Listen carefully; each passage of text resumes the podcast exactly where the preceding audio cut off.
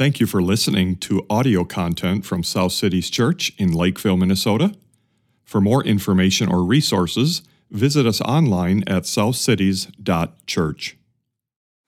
Well, let's pray one more time here. Lord, thank you.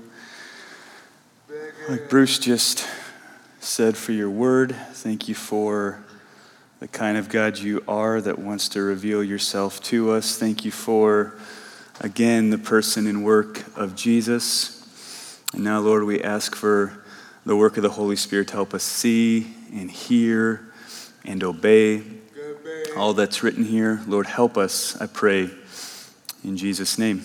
Amen. Well, I'm going to say this phrase over and over again as we go through the book of Revelation. Daniel said it last week. I'll say it again this week.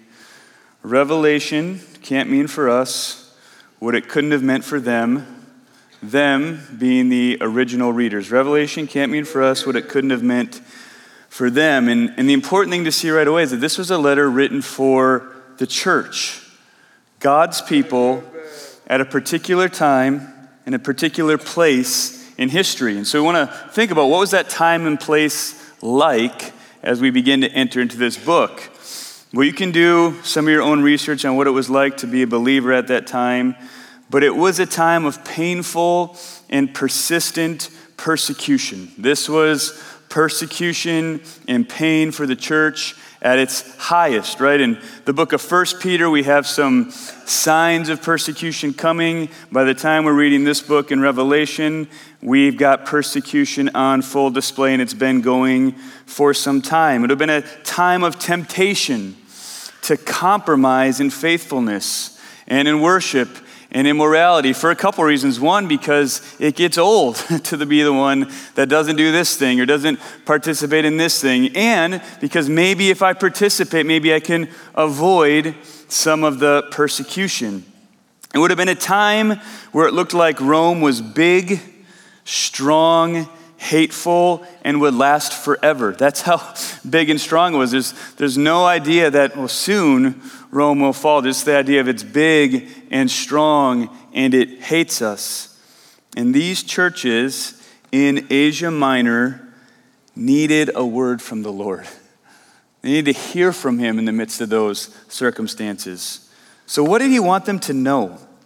What do you want them to know as they're going through all these things? Well, he wanted them to know through pictures and symbols and references that they likely would have recognized, even if you don't quite recognize the pictures and symbols and references yet, you will as we get to them. But they likely would have recognized these pictures and symbols. And through them, he wanted them to know that their Almighty Father was real. That God was real. He was bigger than Rome. That the sacrifice of Jesus was sufficient. And that the power of the Holy Spirit would be enough to keep them faithful through it all until the day the risen Christ would return and complete and consummate all things, make all things new, and wipe away every tear from the eyes of his people. And yes, yes, in the midst of that, Satan would be at work. Satan would be at work through many beastly people and political powers to persecute God's people. But the ultimate message of Revelation is that despite the beastly powers and the beastly people persecuting God's people, they would not ultimately win. God's people would overcome by his blood and by the word of their testimony. In other words, Jesus reigns now was the message of Revelation. Jesus keeps now, Jesus rules now, and this book puts forth two choices for the people of God and all who would hear it. Here are the two choices find salvation in the things of this world temporarily and ultimately suffer the eternal wrath of God. That's one choice. Or find salvation in Jesus eternally and temporarily suffer the wrath of the dragon, Satan. So I'll say it again. Here are the choices put forward in Revelation. Find salvation in the things of this world temporarily and ultimately suffer the wrath of the Lamb eternally, or find salvation in Jesus eternally and suffer the wrath of the dragon, who is Satan, temporarily. He's trying to show them what's true, what's eternal, and what the choices are. Life as a believer in Asia Minor at this time would have been full of weariness and worry. Weariness to keep being the one who didn't partake, didn't partake in that idolatry, didn't partake in that sexuality, didn't partake in the apathy of the whole empire. It would have just been so much easier to just fit in and give in and go that way, or at least be apathetic enough that no one knew where you stood. Just be quiet. And maybe you feel that today. Like, why keep fighting sin? Wouldn't, wouldn't it just be so much easier to give in? Aren't you just tired of fighting against the same sinner? Why not just be a bit more apathetic so not everyone doesn't like me, is, is against my ideas? Why not just fit in a bit more? Why do I have to be vocal? Why do I have to say what I think about Jesus? Would have been wearisome to live then, especially when you know they're coming after you. And it would have been worrisome. What kind of worry? Well, probably not the kind of worry we have. It would have been more like worry that the day would come when persecution landed on your doorstep for your family and you ended up as a torch at someone's party. That's that kind of worry. That kind of, is it worth it to be a Christian? We're beginning to feel a, a bit of this here where we live, though not anywhere in the realm of how they would have felt it then. But it's not always popular in your family or your neighborhood or your workplace to follow Jesus anymore? Could it cost you relationships? Probably. It's probably context where it could cost you relationships. Could it cost you upward mobility? There might be, right, some companies where it could cost you upward mobility. Could it cost you comfort and ease and just a general sense of going through life with everything kind of going okay? Probably. And so this book is written to believers at a time of worry in a time of weariness who needed to be reminded of reality. I think that's mainly what Revelation is doing, reminding them of reality through pictures and symbols they would have been able to understand in such a way that they would endure with confidence and courage as they faithfully walk with Jesus. So that's my prayer for us as a people. If you said, Dave, give me one line of what you hope Revelation accomplishes at South Cities Church, I would say a people enduring with confidence and courage as we walk with Jesus. Confidence and courage, endurance with Jesus. So let's look at what is actually said here in these first eight verses, which are really kind of a, a prologue to the what and who of Revelation. So, first point, marveling at the what of Revelation. Read verses 1 to 4a with me. It says, The revelation of Jesus Christ, which God gave him to show his servants the things that must soon take place. He made it known by sending his angel to his servant John, who bore witness to the word of God and to the testimony of Jesus Christ, even to all that he saw. Blessed is the one who reads aloud the words of this prophecy. Blessed are those who hear and who keep what is written in it, for the time is near. John to the seven churches that are in Asia. So I'm just going to make from those four verses just six observations about the what of Revelation. Just help us marvel that we have a God like this. The first observation is notice the kind of book this is in three parts. There's three genres listed in just the first few verses. The first genre is that it's apocalyptic right? That's what it's famous for. That's what the word revelation comes from. Apocalypse, which simply in its most basic form means an unveiling or a revealing of what's happening. And this type of literature uses symbols and pictures and visions to do that revealing or that unveiling. So that's where we get the name revelation, apocalypse, revealing, unveiling. And we're going to see a lot of those. A lot of those symbols and pictures and visions. And we're going to argue here that for the most part, we're not meant to look around in our own day to interpret the symbols, right? You're not going to hear about helicopters here. You're not going to hear about a lot of those kinds of things here. What we're going to argue is that we're not meant to look around in our own day to interpret the symbols, pictures, and visions, but almost every single time look back to the Old Testament to symbols, pictures and visions that would have been well known to the original readers and therefore encouraging to them because they would go, Oh, yeah, it's like that. Or, oh, yeah, it's like that. Oh, I've heard that before. And look what God did there. And therefore, as it was encouraging to them, will be encouraging, I think, as well to us. Second, so it's apocalyptic. Second, notice in verse 3, it's a prophecy. And prophecy in the Bible consists of two parts or two types foretelling and forthtelling. Foretelling is the controversial one, it's the broadcasting of the, what's to come in the future, while forthtelling is simply speaking the clear will of God in regards to salvation and judgment to his people and all who will hear to show what's already been revealed. And so I would argue in the Old Testament, most of prophecy is forthtelling. In other words, God has said some things in His Word, and it's really clear if you keep going on this path, this is going to happen. Not because I know the future better than anyone else, but because look what God said.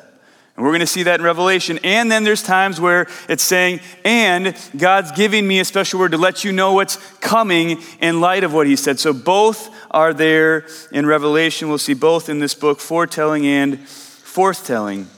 And third, maybe strangest when you think of apocalyptic literature and prophetic literature, notice that this is also a letter.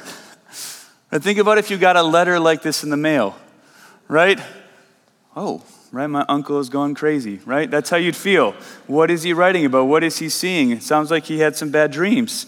But that's what this is. This is a letter, but it's a letter of grace and peace. A letter of grace and peace from the Almighty God to the churches in Asia Minor. So it's apocalyptic, it's prophetic, and it's a letter to the people of God, meant to be received, that they would receive grace and peace. Notice three other things from these verses. Fourth, notice that this message comes from God through Jesus, through an angel, to John, and to all the people of God. A kind of fivefold loving witness to get this message of Christ and his kingdom of God and his purposes, of salvation and judgment to the people of God for their encouragement and endurance. And it's important to remember, and I only bring it up here because there will be times later in the book where you'll say, wait, is that Jesus talking? Is that the Father talking? Is that an angel talking? Who's talking right now? And right here in the introduction, I think we're meant to see yes. That's how God is delivering this message through Jesus, through the angel, to John, to the people of God. So as you get there, you go, Who is it? John would say, Yes. That's how it works. I said that at the very beginning. Fifth, notice there is blessing for those who read and hear and obey. So we hope you read this book along with us and are blessed as you read. We hope you hear this word read in various settings and you find blessing as you hear. And the people who originally read and heard this word were not called mainly to read and hear and then speculate. Right? Speculate about weird ideas and weird things and make charts about it, right? Just do all that weird stuff. That's not the main call here. The main call is read, hear, and what? Obey. Read this word, hear this word, obey this word. And I think the people that originally heard this and read this would have thought they were supposed to obey it, because that's what it says. They would have been convinced they needed to obey it, that they would receive the blessing of it. And so I just want to encourage us at the outset to spend more time letting this word work in us in such a way that we obey it then speculate about the strangeness of it. We'll help you with the strangeness. We're going to keep walking through the strangeness. Go to Pastor Daniel's Sunday school class, ask us whatever questions you have, but let's let this word land on us in such a way that we obey it, not mainly speculate about it. And sixth, last observation for this first point rather than a book just for some people way off in the future, or some time way off in the future, Jesus says through the angel, through John, that these are both the things that must soon take place, for the time is near. And I think This is so clearly picking up on language from Daniel chapter 2, where the word for revelation shows up over and over again and says it's revealing what will happen with the kingdom of God in the latter days. Then, after that, Jesus shows up in the Gospels and says, The kingdom of God is what?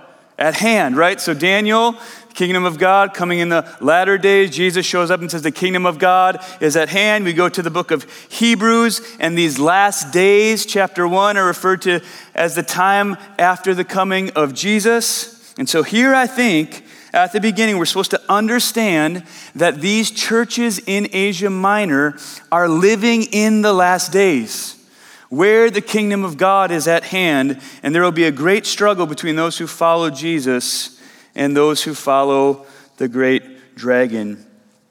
Kids, we don't do or get letters much anymore. One of my favorite things that uh, my oldest daughter does is she has, I think, 93 pen pals or something like that, right? So she just has the joy of always receiving letters and writing letters, a joy I don't have because I don't have many pen pals. But we, sh- but we should, right? It's fun. It's fun to get a letter. And imagine, kids, if you were having a really hard time in life and someone with all the power in the world, wrote to you to tell you that they loved you, that they'd be with you, that you'd be okay, that they would keep you no matter what would come. That would be amazing, right? Wouldn't that, wouldn't that be an encouragement to you to get that kind of letter from someone that you cared for you and was that powerful? That's what God is doing here for the people of God. And that's even more amazing. The Almighty God of the universe wants to communicate to his people to pour out timely grace and peace through a letter that reveal reality to them in symbols and pictures and visions that will be familiar enough to them to cause them to be encouraged and endure as they walk with Jesus in the latter days. Isn't God gracious and kind? Isn't He gracious and kind to do that for them? Isn't He gracious and kind to give us this letter that He might do that for us? Doesn't He care for His people? And so the question for South Cities Church is are we ready to listen and obey? Are we ready to listen and obey, to receive His grace and peace and blessing and be encouraged and endure? And I hope so. And that's what it was for them. And that's what it's going to be for us as an expression of church in Lakeville, Minnesota. So that first point is just an overview of what it is, right? It's, it's apocalyptic, it's prophetic, it's a letter, it's coming from God through Jesus, through John, through an angel to the people of God. It's meant to bring grace and peace. It would have been written in a way that they felt like it was for them right then. The time was near, the kingdom of God was at hand. And now let's see the first thing, after all that kind of setup, what is the most important thing that God thought these people needed to know about? In the midst of suffering and endurance, what's the most important thing that he thought they needed to know about? And amazingly, but not surprisingly, it's Himself. You know what you need to know most in your time of suffering? Your time of brokenness, and your time of weariness, and your time of worry, you need to know about me. You need to know about your God. Point number two marveling at the triune God of Revelation. All of this grace and peace and blessing are only as comforting and empowering as the authority and power of the one who makes the promises, right? Right? I could, I could tell you whatever I wanted this morning, right? I could say, hey, come after church, I'm going to give you $5 million, right? That's a pretty meaningless promise, right? I have no power to do it. But if someone from Amazon, right, Bezos from Amazon comes and says, hey, I'm going to give you $5 million for this reason, that, you might say, oh, he might actually do it. He might actually have that kind of change to spare. And so I think the reason that God gives them Himself first in Revelation is that as He's going to show them, yeah, it's going to be tough. Yeah, there's going to be trials. Yeah, there's going to be tribulations. There's going to be suffering. You have me. I'm going to keep my promises. Stay with me. I'm going to keep my promises. So he shows them all three persons of the triune God right away. First, he shows them the Father. Look at verse 4.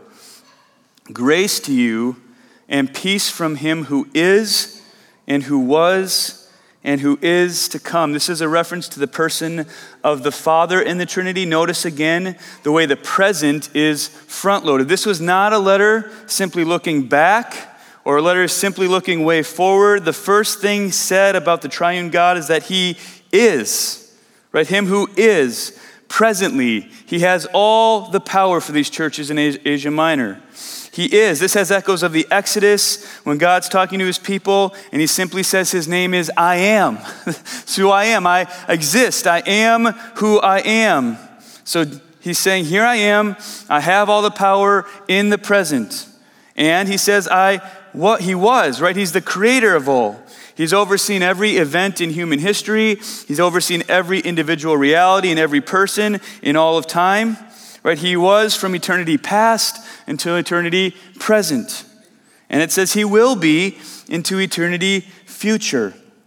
In other words, the picture here of our God is that he has all the power he has reigned and been faithful. He is reigning and faithful. He will reign and be faithful. Nothing falls out of his control or ever has or ever will. You can trust what he says and trust that if you belong to him, he'll keep you because he is, he was, and he will be. Right, right now. He is, he was, and he will be. And then it talks about the Holy Spirit. Just a little bit more work on this one, right? From the seven spirits who are before his throne, we're going to see over and over again in Revelation that the number seven in this book has the idea of completion or wholeness or fulfillment. And so we're saying this is the Holy Spirit, and I think this has reference back to Zechariah 4. In Zechariah 4, there are seven lamps before the throne. In Zechariah 4 6, there's this interpretation given about what exactly this sevenfold burning light points to in God's temple. And here's what it says in Zechariah 4 6. Then he said to me, This is the word of the Lord to Zerubbabel, not by might nor by power, but by my spirit, says the Lord of hosts. Seven lamps burning, right? This idea of completeness. And here the message to Zerubbabel is not by might, not by power, but by my spirit, says the Lord of hosts. In other words, it's not going to be up to you. You're not going to have to do this on your own. It's going to be by my power, by my might, by my spirit, which is exactly what the people here need to hear. They're weary, they're worried. If you're going to say, go do this on their own, they say, we can't. And you say, but there's this perfect Holy Spirit. How will these promises come to bear for the people of God? How will they come to bear for us in our lives? Not by our might, not by our power, but by the perfect powerful Spirit of God to empower us and keep us and comfort us, coming from the very throne of God who is and who was and who will be. It's interesting to me that later the churches are called lampstands, and I think we're supposed to see that the place the Spirit of God dwells is in the church. That's what we're supposed to see with these two pictures combined. Here's a sevenfold spirit kind of seen in these lamps, right, coming from the throne. These, these churches are lampstands. Where does the Spirit of God operate? In the church. In other words, church, be encouraged. The Spirit of God is here for all those who trust in Jesus. The Spirit of God is here individually, inside of us, and together to keep us faithful until the very end. And then finally, Jesus Christ. Says, and from Jesus Christ, the faithful witness, the firstborn of the dead, and the ruler of kings on earth, to him who loves us and has freed us from our sins by his blood. Jesus Christ is the faithful witness, and this word for witness is really the word that became known as martyr in this time. I think it means both. Jesus was the faithful witness, the one pointing perfectly to who God was. Or you think of John 1, the Word became flesh and dwelt among us, and we've seen His glory, glories of the only Son from the Father. He's revealing who God is. And Jesus was the martyr, right? That would bring about the new creation. Jesus was faithful in these ways as the firstborn of a new creation the start of an age of resurrection life for all who would trust in his death and follow him in his suffering as faithful witnesses to the goodness and glory of God, even in suffering unto death. And notice that because of his perfect life, his sacrificial death, and because of his resurrection life, he rules. And again, to these churches in Asia Minor, he rules now. Right? He's not just going to rule someday later. That's not the way he's encouraging these churches. Like, someday Jesus is going to come back and rule, and until then, watch out for Satan. He's saying he rules now. He's the ruler of the kings of the earth. He rules with all authority, right? Jesus said in Matthew, All authority in heaven and on earth has been given to me. And this again pictures his equality with God as God the Son. And again, these readers would have heard this imagery and they would have thought of Daniel 7.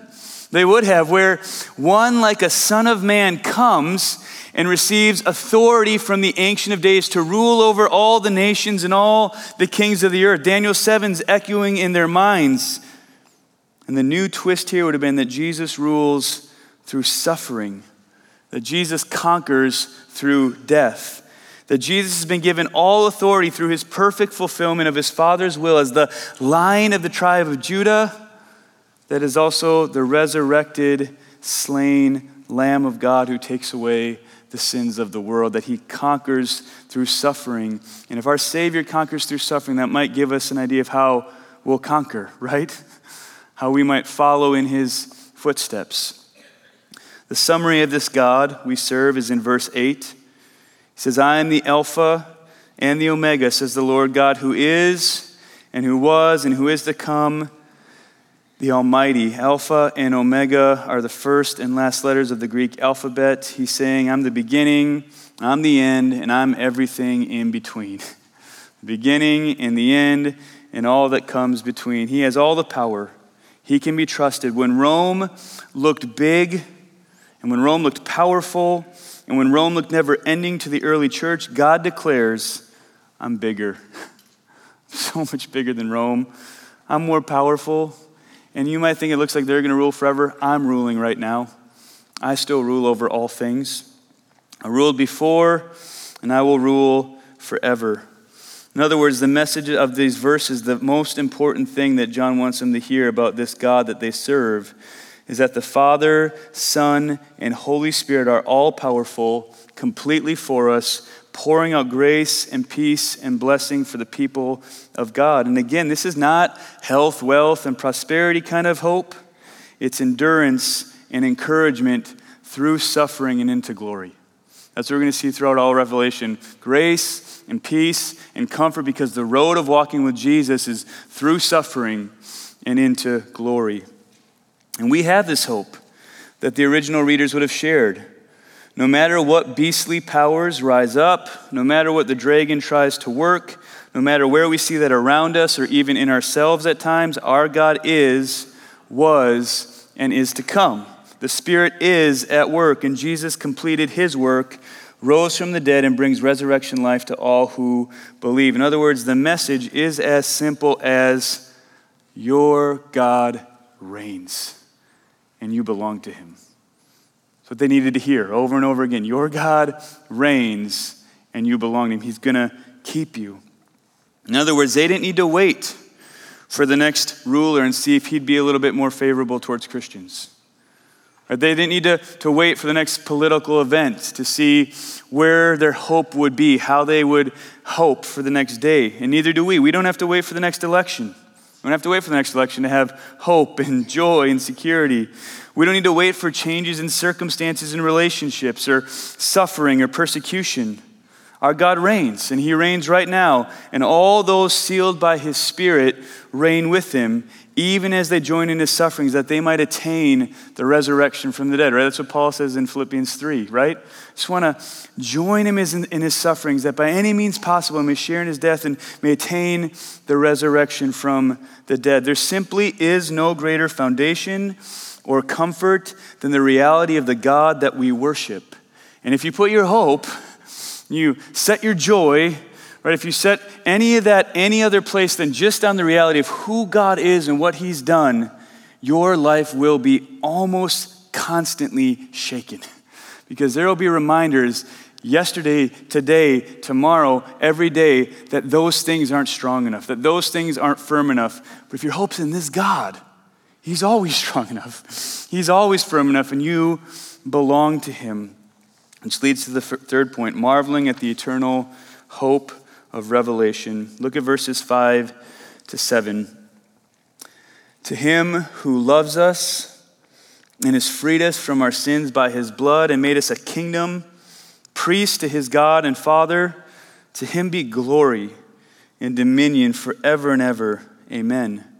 Behold, he is coming with the clouds. Every eye will see him, even those who pierced him, and all tribes of the earth will wail on account of him. Even so, amen. So we've seen from John that we can trust this triune God, but now we see even more. Our Savior loves us and has proven it most clearly in freeing us from our sins by his blood, which sometimes, when you get down the, the road of your Christian life, can seem less and less important. Right, as suffering comes, or persecution comes, or hardship comes, you begin to see God's love for you through your circumstances and instead forget how when you were saved by grace and realized your sins were forgiven, you saw all your circumstances through his love, right? It was the other way around. Like, and he's saying, this is the most important thing. How do you know that God loves you? How do you know that this triune God is for you? Will you know based on what the Roman Empire does? Will you know based on if persecution comes to your door or not? Will you know based on how your family interacts with you or rejects you? How will you know that he loves you? Because he's freed you. He's freed you from your sins by his blood, right? It's, it's objective. Isn't it good that it's objective? Isn't it good that you don't have to figure out or manage your own emotions about if your God loved you or not? Isn't it good that today, if you trust in Jesus Christ alone, the, the slain and risen Lamb, He's for you? Right? He's paid for your sins by his blood. And that means that triune God who is and who was and who is to come, who holds all things together in the sevenfold spirit at work on your behalf to keep you faithful. You know all that's true and you're going to make it because Jesus did what he did. Man, I need that kind of certainty because I am fickle. I'm emotional. You can see, right? I'm emotional. And I need this kind of objective truth to anchor my soul. And that's what he's trying to give us here. He says, View your circumstances in this big, scary, beastly, dragon fueled empire you live in through the blood of Christ. It's been objectively purchased, demonstrated, and secured now and forever by the blood of Jesus that frees us from the wrath of God, frees us from condemnation, frees us to be inhabited by the Holy Spirit to walk in new worship and fellowship and obedience to God. Yes, Christian, you might experience some of the wrath of the dragon. You might experience some beastly things happening to you, but if you're in Jesus, who's freed you from his sins by his blood, you're not going to experience his wrath. You're going to be with him forever. If your 80 or 90 years are really hard under persecution, eternity is really long in the presence of Jesus forever. We're freed and brought into his kingdom as fellow royal heirs of Christ and priests that bring the message of the gospel to the world, even in the midst of persecution and pain. That's what it means to be priests in this kingdom. We have royal standing and we have 24 7 access to our Savior. He's all powerful. He loves us. He's freed us by His blood. We're His sons and daughters, and we have fellowship with Him. Don't you think that would have been wildly encouraging to the original readers, right, who felt forgotten, persecuted, outside of everything in the Roman Empire? Like, just didn't belong anywhere except to Jesus. And we live in a place, and we live in a place that sometimes feels out of step with God with his purposes, with our identity as Christians? Do we need a word of encouragement and refreshment and courage and hope? Right? Are you looking forward to this coming year with anxiety and trepidation and worry and weariness? Like, what's going to happen? What's, what's coming in our world? What's, what's, what's going to happen to me? What's going to happen to us? What's going to happen to our kids? What's going to, right? You're just filled with these worries. And John would say, been freed by the blood of Jesus from your sins, which means the Almighty who is and who was and who's to come. He's for you, He's not against you. His Spirit is with you, He's going to keep you. Do you see the dragon at work in the world and even sometimes in your own heart? Where can these truths come and give rest to your weary soul this morning in your circumstances? Where can these truths cause you to endure in the fight against sin or in the pain of suffering this morning? It's meant to be a present encouragement. And the good news is that when we make it to the end, and we will make it to the end by His blood through His Spirit, He's going to come back someday. That's what it talks about. This quote about him coming back on the clouds, and even those who pierce him are wailing on account of him, is a, is a kind of combined quotation from Daniel 7 and Zechariah 2. And the picture there is the picture of the Son of Man coming to receive all power, and a moment of regret for some and repentance for others, as they see the one slain for their sins and mocked with their lives of idolatry coming back to bring final judgment and salvation.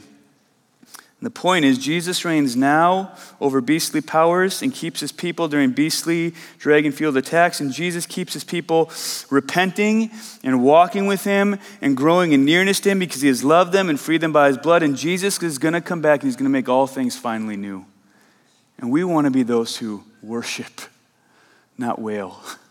Right? That's, that's what's going to happen. Those are the choices, right? When he comes back, those who belong to him will worship, and those who do not belong to him will wail. When he comes back, those who have trusted him will be vindicated, and those who have ignored him will receive vengeance. That's the choice worship or wailing, vindication or vengeance, eternal hope or eternal horror. That's the picture Revelation is setting up. And setting it up because he is. Jesus reigns. He was. Jesus has been reigning since his resurrection. He is to come. Jesus will reign. The Spirit will keep working. The Spirit will keep God's people been freed by the blood of Jesus until the day He returns. So, in this passage, what we're supposed to do is this letter is opened up for us, is we're supposed to marvel at the God who wants to pour out grace and peace and blessing on His people. Do you believe this morning God wants to pour out grace and peace and blessing into your life? He does, right? He said it. I didn't say it, He said it right? We're supposed to marvel at the power and the work of the triune God. Like before, when we were singing The Great I Am, I hope you felt like He is. He is the great I am. Like, he is bigger. Demons do flee. Everyone does have to bow before him. That that's not just something you know, but you feel it. Like you walk around with the name of Jesus on your heart and know I'm safe and secure. He's for me, not against me. Nothing thwarts his plans. Like you feel it to the core of your being. That's what we want for you. We want not artificial, emotional courage that comes depending on your circumstances or what you ate for breakfast, right? What we want is like rock solid, down to your core. God is for me, not against me, proved by the blood, empowered by the Spirit. I'm going day to day, trusting in all that He is. That's what we want for this church. And to marvel at the eternal hope we have in Jesus. We're safe, we're freed by his blood. And as we do that, we would read, hear, and obey. Obedience is coming.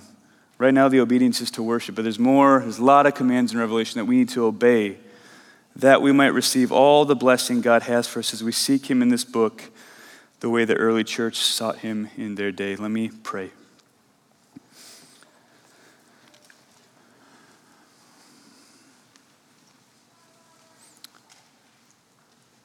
Lord, you are, and you were, and you will be.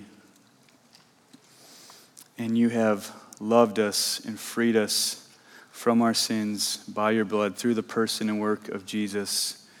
And Lord, you have sent out your sevenfold perfect Holy Spirit to keep us and to empower us and to comfort us and to convict us and to keep us safe as the beastly powers rise and as the dragon fueled world seeks to get in us and around us, Lord, you are stronger. You are bigger. You are more firm a foundation. So, Lord, I pray that this gospel hope, this hope of being in the safety and security of our eternal God, through the blood of Jesus right now would land on us as fresh hope, objective hope, sure hope, never ending hope, the kind of hope that will take us day to day and will bring us right into your presence where there's fullness of joy and pleasures forevermore. Lord, work in us what's pleasing in your sight. Lord, wherever we have become uh, prey to the dragon kind of work in our lives, Lord, the, the addictive sins and the bitterness and the gossip and the idolatry and the false worship. Lord, just convict us now and, and bring us back through repentance. Lord, where we've grown weary and we've spent more time in anxiety and, and fear about the world and all that around us than we have remembering all that you are for us, Lord, bring us back again and remind us that you're a, a mighty fortress, a strong tower, a place of refuge for those who run to you in the name of Jesus.